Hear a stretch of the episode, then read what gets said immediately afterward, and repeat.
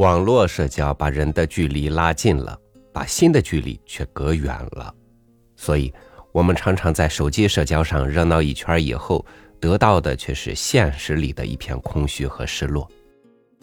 借着这次赠书，与您分享文章：如何把社交效能最大化，是百分之九十七的年轻人急需学习的生存技能。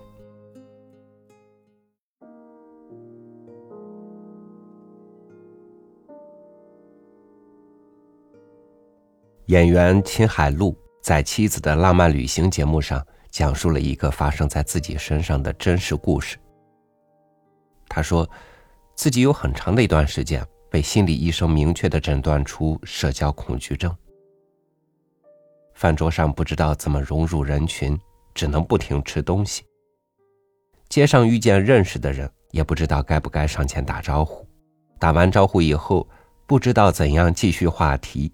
只能低头刷手机。每天出门，给自己裹上一层厚厚的高冷盔甲，时时刻刻把自己搞得很忙碌，但其实是一直在逃避，逃避社交，逃避沟通，逃避与人合作。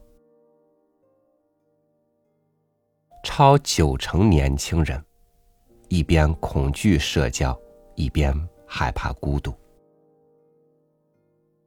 光明日报曾经专门针对社恐做了一项调查，参与投票的两千五百三十二名网友中，百分之九十七的参与者存在回避甚至恐惧社交的现象。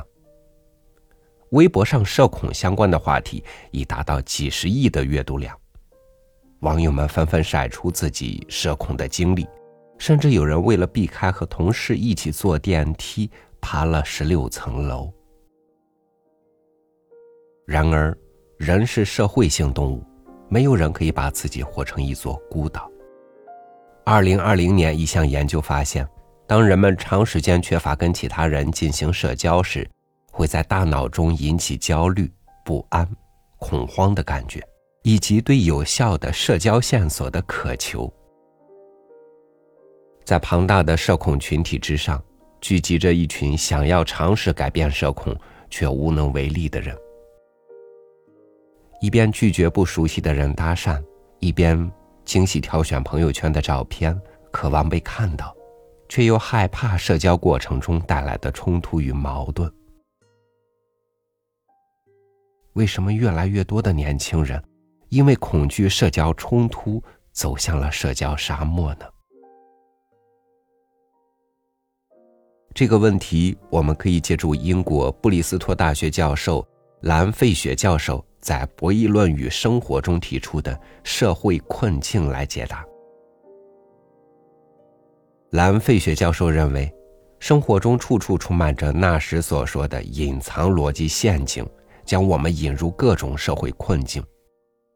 这里的社会困境，就是指人们投入社交时可能会遇到的困境与难题。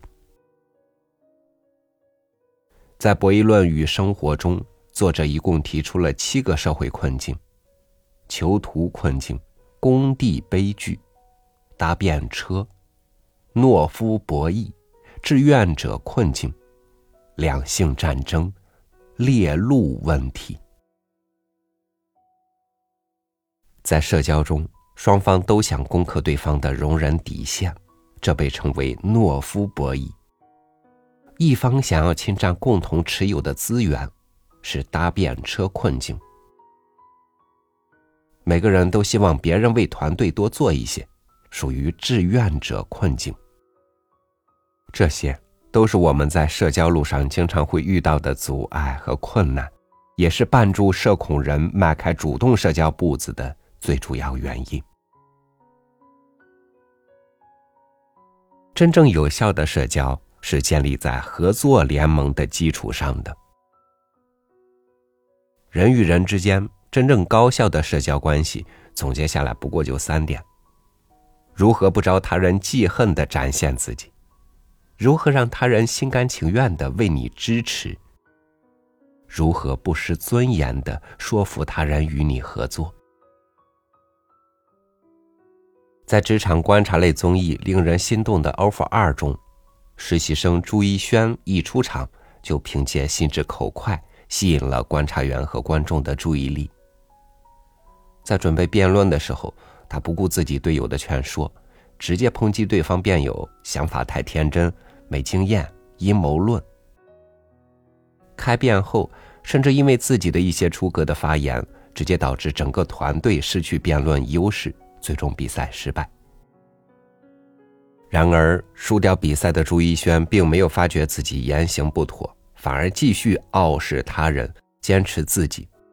就连观察员撒贝宁都看不下去了，直言：“作为一个孩子，有时候的一些任性，话语当中的一些直率、直爽，甚至是对别人的一点点带着刺的交流方式，一次两次大家觉得好玩可以，但如果长此以往，那就不一样了。”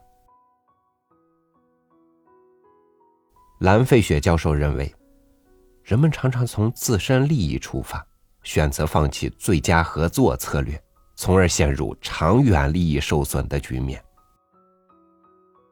在《博弈论与生活》这本书里，作者提出了以博弈论为理论支撑的五个建立合作关系的方法：沟通、协商、联盟、承诺、理智与情绪。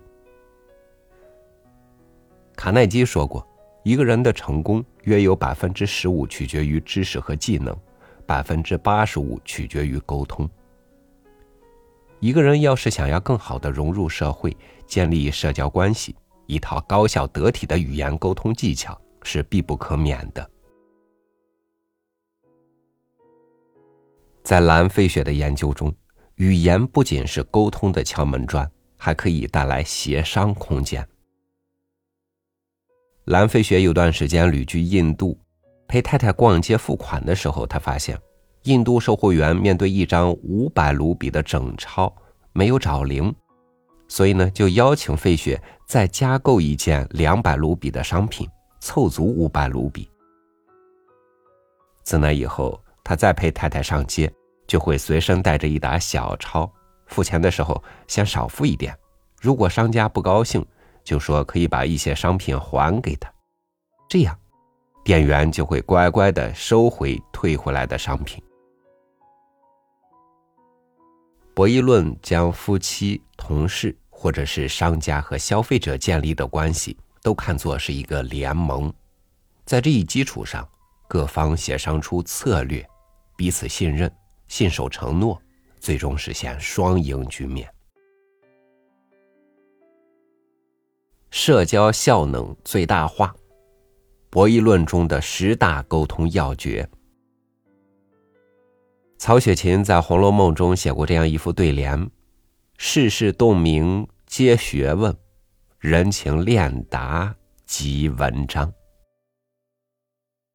从古至今，为人处事之道是一个永恒的热点话题。没有人天生就能成为人群中最好人缘的那一位，社交。也需要策略和技巧。那么，有哪些生活中可以使用的社交技巧或者策略呢？在《博弈论与生活》这本书里，作者总结了十大要诀：一、赢就守，输就变。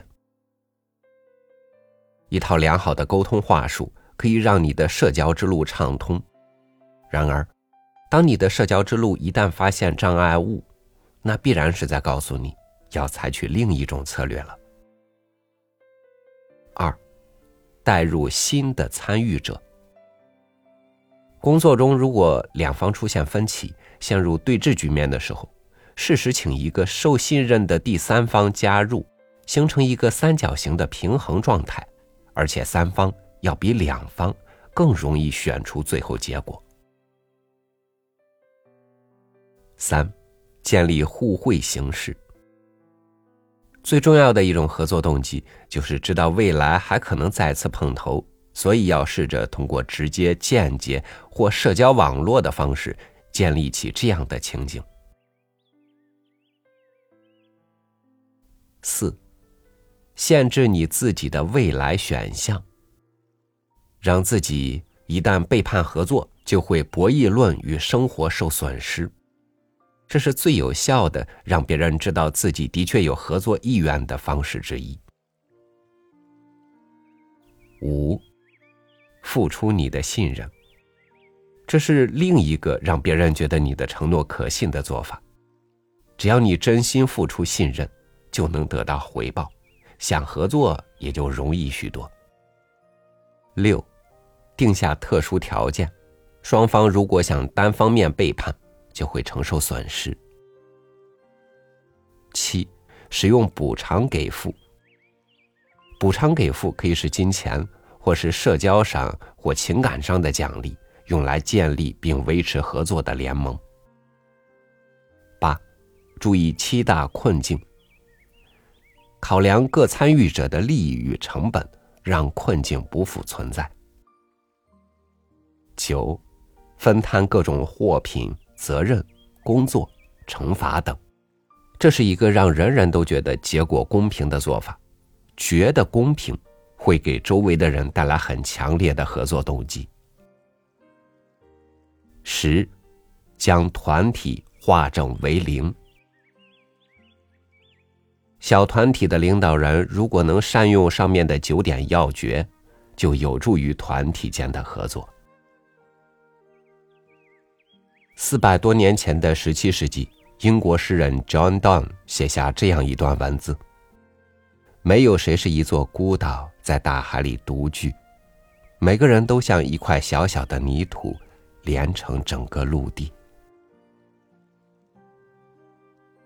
字节跳动的 CEO 张楠说：“人是社会化的一种动物，记录生活，想要去表达，想要去跟别人产生一些连接，有一些互动，这是本能。”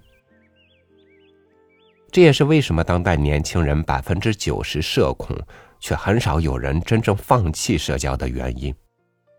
社交是人类的生存本能，也是人类生存的最基本形式。每个人都需要同他人打交道，才能在这个世界上生存下去。比起治愈社交恐惧症，学会把社交效能最大化，才是每一个焦虑的社恐人急需掌握的。生存技能。